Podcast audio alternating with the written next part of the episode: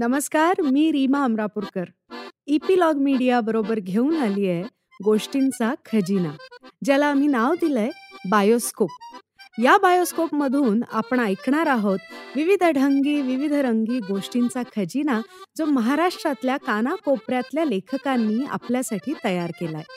आजच्या आपल्या गोष्टीचं नाव आहे लाईफ स्टाईल ही लिहिली आहे शांभवी जोशी यांनी. संगीताची गाडी हल्ली. मांडव सुना सुना झाला. आपल्या घरातलं संगीतच आता बंद झालं असं माईंना वाटलं. काकांनाही भरून आलं होतं. संगीताच्या जन्मापासूनच्या सगळ्या आठवणी दाटून आल्या होत्या. जोरदार स्थळ मिळालं. मुलगाही लाखात एक आहे. आता का वाईट वाटून घेता? दामले अण्णा म्हणाले. आणि मला विसरलात का? मलाही लग्न करायचंय? गोड हसत मिस्किलपणे सारिका म्हणाली. मांडवात सगळेजण हसायला लागले. माईही डोळे पुसत हसायला लागल्या. डोळे मोठे करून त्यांनी तिच्या पाठीत धपाटा घातला. चल आचरक कुठली? असं स्वतःच्या तोंडानं कोणी स्वतःच्या लग्नाबद्दल बोलतं का? गंमत ग. मला तरी कुठे आहे घाई? आता कॅम्पस इंटरव्ह्यू सुरू होते दहा वर्ष तरी तो विचार नको. फक्त तुला दुसरी पण एक मुलगी आहे याची आठवण करून दिली. असं म्हणून तिनं आईला मिठी मारली. पुन्हा माईंच्या डोळ्यात पाणी. असा ऊन पावसाचा खेळ चालू असतानाच कार्यालयात झाडझूड सुरू झाली. त्यामुळं मंडळी नाईलाजानं आवरावर करू लागली. पोरीनं नशीब काढलं हो जावई पण लाखात एक आहे. मुली देखण्या असल्या की काही चिंता नसते बघा. हो ना सारिकाही देखणी आहे. सॉफ्टवेअर इंजिनियर आहे. माईंच्याही मनात तेच होतं.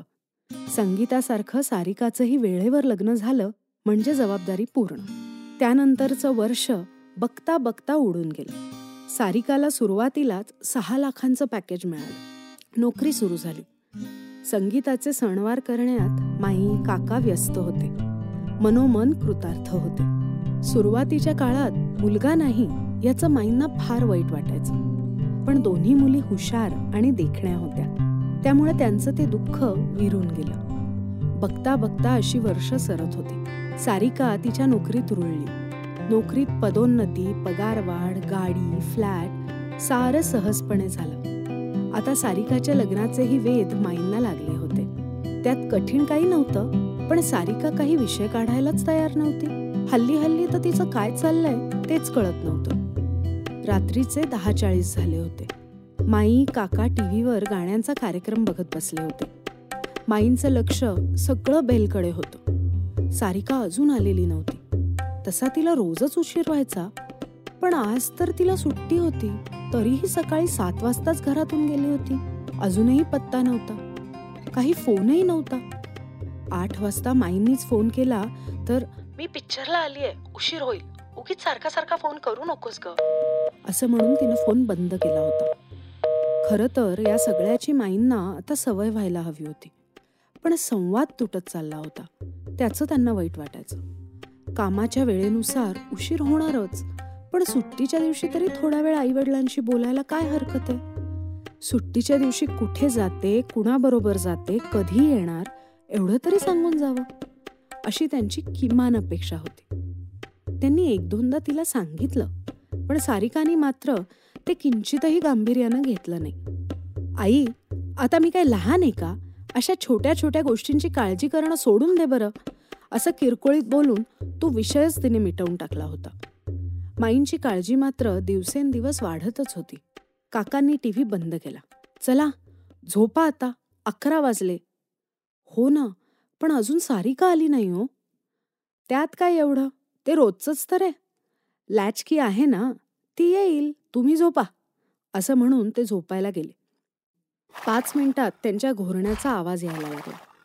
माई जागेवरच बसून होता मिनिटाला त्यांची चिंता वाढत होती. कुठे गेली असेल? कोणाबरोबर? काही लग्नाचं ठरवलं असेल का?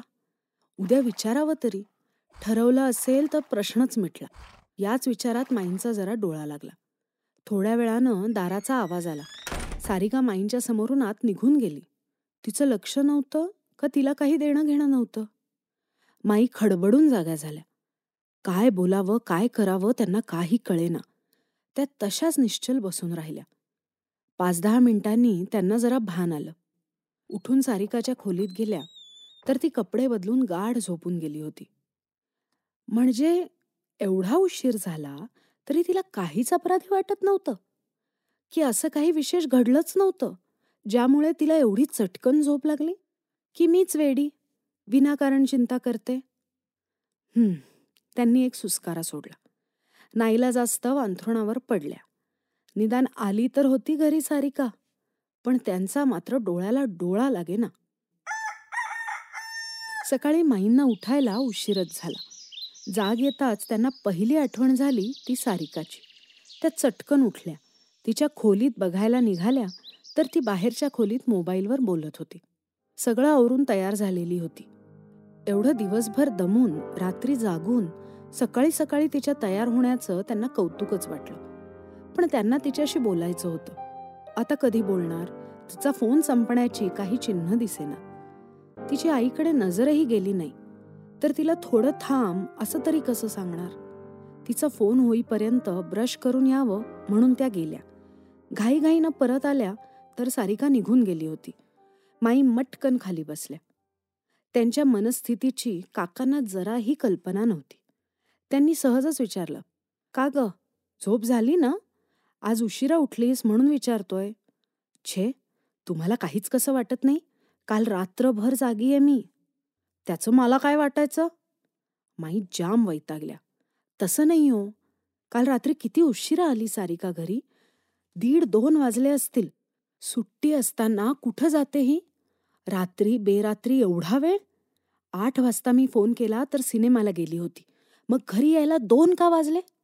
काही विचारावं म्हटलं तर निघूनही गेली. तुम्हाला काहीच कसं वाटत नाही?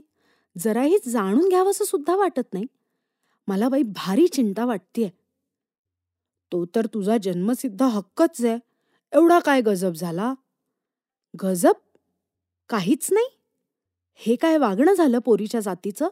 कधीही यावं कधीही जावं. चार शब्दात काही सांगावं तरी का नाही? अरे देवा! एवढंच ना? अगं त्यात काय नवीन आहे?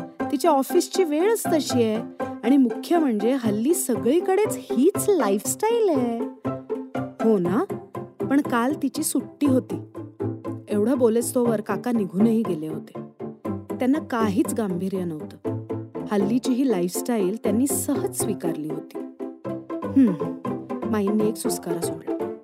आज रात्री तरी सारिकाशी नक्की बोलायचंच. असा माईंनी मनात निश्चय केला.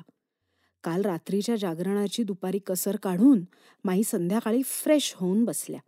रोज रात्री उशिरा येणारी सारिका आज सात वाजताच घरी आली. पण तिच्या मागोमाग तिची एक मैत्रीणही आली होती. आता काय बोलणार हिच्याशी कप्पाळ म्हणून माई पुन्हा नाराज झाल्या. ये ग ॲनी ये. आई ही ॲनी आज इकडेच राहणार आहे रात्री. हो का? म्हणत माईंनी त्या ॲनीला आपाद मस्तक न्याहाळून घेतलं. तिचा हेअरकट घट्ट स्लीवलेस टी शर्ट गुडघ्यापर्यंत पॅन्ट प्रयत्नपूर्वक उघडी टाकलेली कंबर त्या दॅनी तिचं नाव म्हणजे ख्रिश्चनच दिसते त्यांच्या मनात जरा आढीच बसली. तरी पण त्या म्हणाल्या हो का? बरं झालं. मी छान खिचडी करते. गरम गरम खाऊन घ्या. वाव! माझी आई पण नेहमी करते खिचडी? मला खूप आवडते. आई कुठे असते तुझी? माझी आई? तिकडे सांगलीला. हो का? मग तू काय नोकरीसाठी पुण्यात आलीस का? हो नोकरी तर आहे पण लग्नानंतरच इकडे आले मी. अरे वा लग्न झालंय का? असं म्हणत माईंनी परत एकदा तिला आपाद मस्तक निहाळलं कुंकू मंगळसूत्र हम्म ख्रिश्चनात काय त्याचं? असा स्वसंवाद झाला. काकांना बहुधा त्यांच्या मनातलं कळलं असावं. ते फक्त माईंना ऐकू येईल असं म्हणाले लाईफस्टाईल. ॲनीचं काहीच लक्ष नव्हतं. तिच्या नादातच तिनं सांगितलं माझी आई मेतकूट पण छान करते. सांगलीला गेलं की एकदा फक्त मऊ भात आणि मेतकुटाचा बेत असतो. अगं बाई तुमच्यात पण करतात का मेतकूट? तुमच्यात म्हणजे? अगं आई हा काय प्रश्न? तसं नाही ग. ॲनी म्हणजे ख्रिश्चन हा जातीवाचक शब्द कसा वापरावा म्हणून माई गोंधळल्या अगं आई ॲनी म्हणजे अवनी. अवनी परांजपे नाव आहे तिचं. आणि माहेरची साने. तू तर काय नावावरनं स्वर्ग गाठतेस? आपल्या मुलीनं आपली आब्रू काढली असं माईंना वाटलं. काकांनी खांदे उडवत परत म्हटलं लाईफस्टाईल. ॲनीच्या भेटीत माईंचं सारिकाशी बोलणं पुन्हा पुढं गेलं. दुसऱ्या दिवशी सारिका आणि ॲनी बरोबरच गेल्या. आज संध्याकाळी तरी नक्की बोलायचं असं माईंनी ठरवलं. काय बोलायचं कसं बोलायचं हे त्या मनाशी विचार करत राहिल्या. त्या दिवशी दुपारी चारच्या दरम्यान दारावरची बेल वाजली. जरा जोरातच वाजली. दार उघडेपर्यंत पुन्हा पुन्हा वाजत राहिली. कोण एवढं? असं म्हणतच माईंनी दार उघडलं तर दारात एक उंच पुरा गोरा पान तरुण उभा होता. माईंनी दार उघडलं तर तो मोबाईलची बटणं दाबतच उभा होता. माई त्याच्याकडे बघत त्याच्या नोंदी घेत राहिल्या. गोरापान होताच. डोळ्यावर फॅशनेबल फ्रेमचा चष्मा होता. हनुवटीवर फक्त दाढी होती. पण त्याला शोभून दिसत होती. अगं बाई हा काय जावई आहे का एवढं निरखून पाहायला? माईंना स्वतःचीच गंमत वाटली. त्याचं हसू त्यांच्या ओठावर फुटलं. तोच त्यांनी वर पाहिलं. कोण पाहिजे? हा रिक आहे का? रिक? कोण रिक? रिक केक इथं राहत नाही आमच्याकडे कोणी? ओ sorry sorry I mean Sarika. Sarika आहे का? आता माईंना जरा रागच आला. आपली नापसंती चेहऱ्यावर दाखवत त्या म्हणाल्या अहो ती ऑफिसात असते आत्ता. Oh shit. मी तिला सांगितलं होतं. मी तिला कलेक्ट करतो म्हणून. कलेक्ट करतो? कलेक्ट करायला काय ती अशी इकडे तिकडे विखुरली आहे का? काय तरी बाई भाषा. एव्हाना तो लिफ्टमध्ये शिरलाही होता. काय एक एक नमुने? ती कोण म्हणे? ॲनी. आता हा कोण? अगं बाई ते विचारायचंच राहिलं की हा तर मराठी की गुजराती की पारशी? काय कळायचं त्याच्या रंगरूपावरून? विचारलं पाहिजे सारिकाला. रिकाला रिक म्हणे. हा कोण एवढा जवळकीनं तिला रिक म्हणणारा? छे तसं काही तर नसेल. झालं. माईंच्या रिकाम्या डोक्यात नवीनच किडा वळवळायला लागला. पण माईंना त्याचं रंगरूप आवडलं होतं. सारिकाला शोभून दिसेल. माईंची विचारांची गाडी पटापट रूळ बदलत होती. सिग्नलची वाट न पाहता. हा पण त्या अॅनीसारखा दिसत नसला तरी ब्राह्मण असला तर बरं होईल. अरे देवा आता या सारिकाशी बोलायला अजून विषय मिळाला.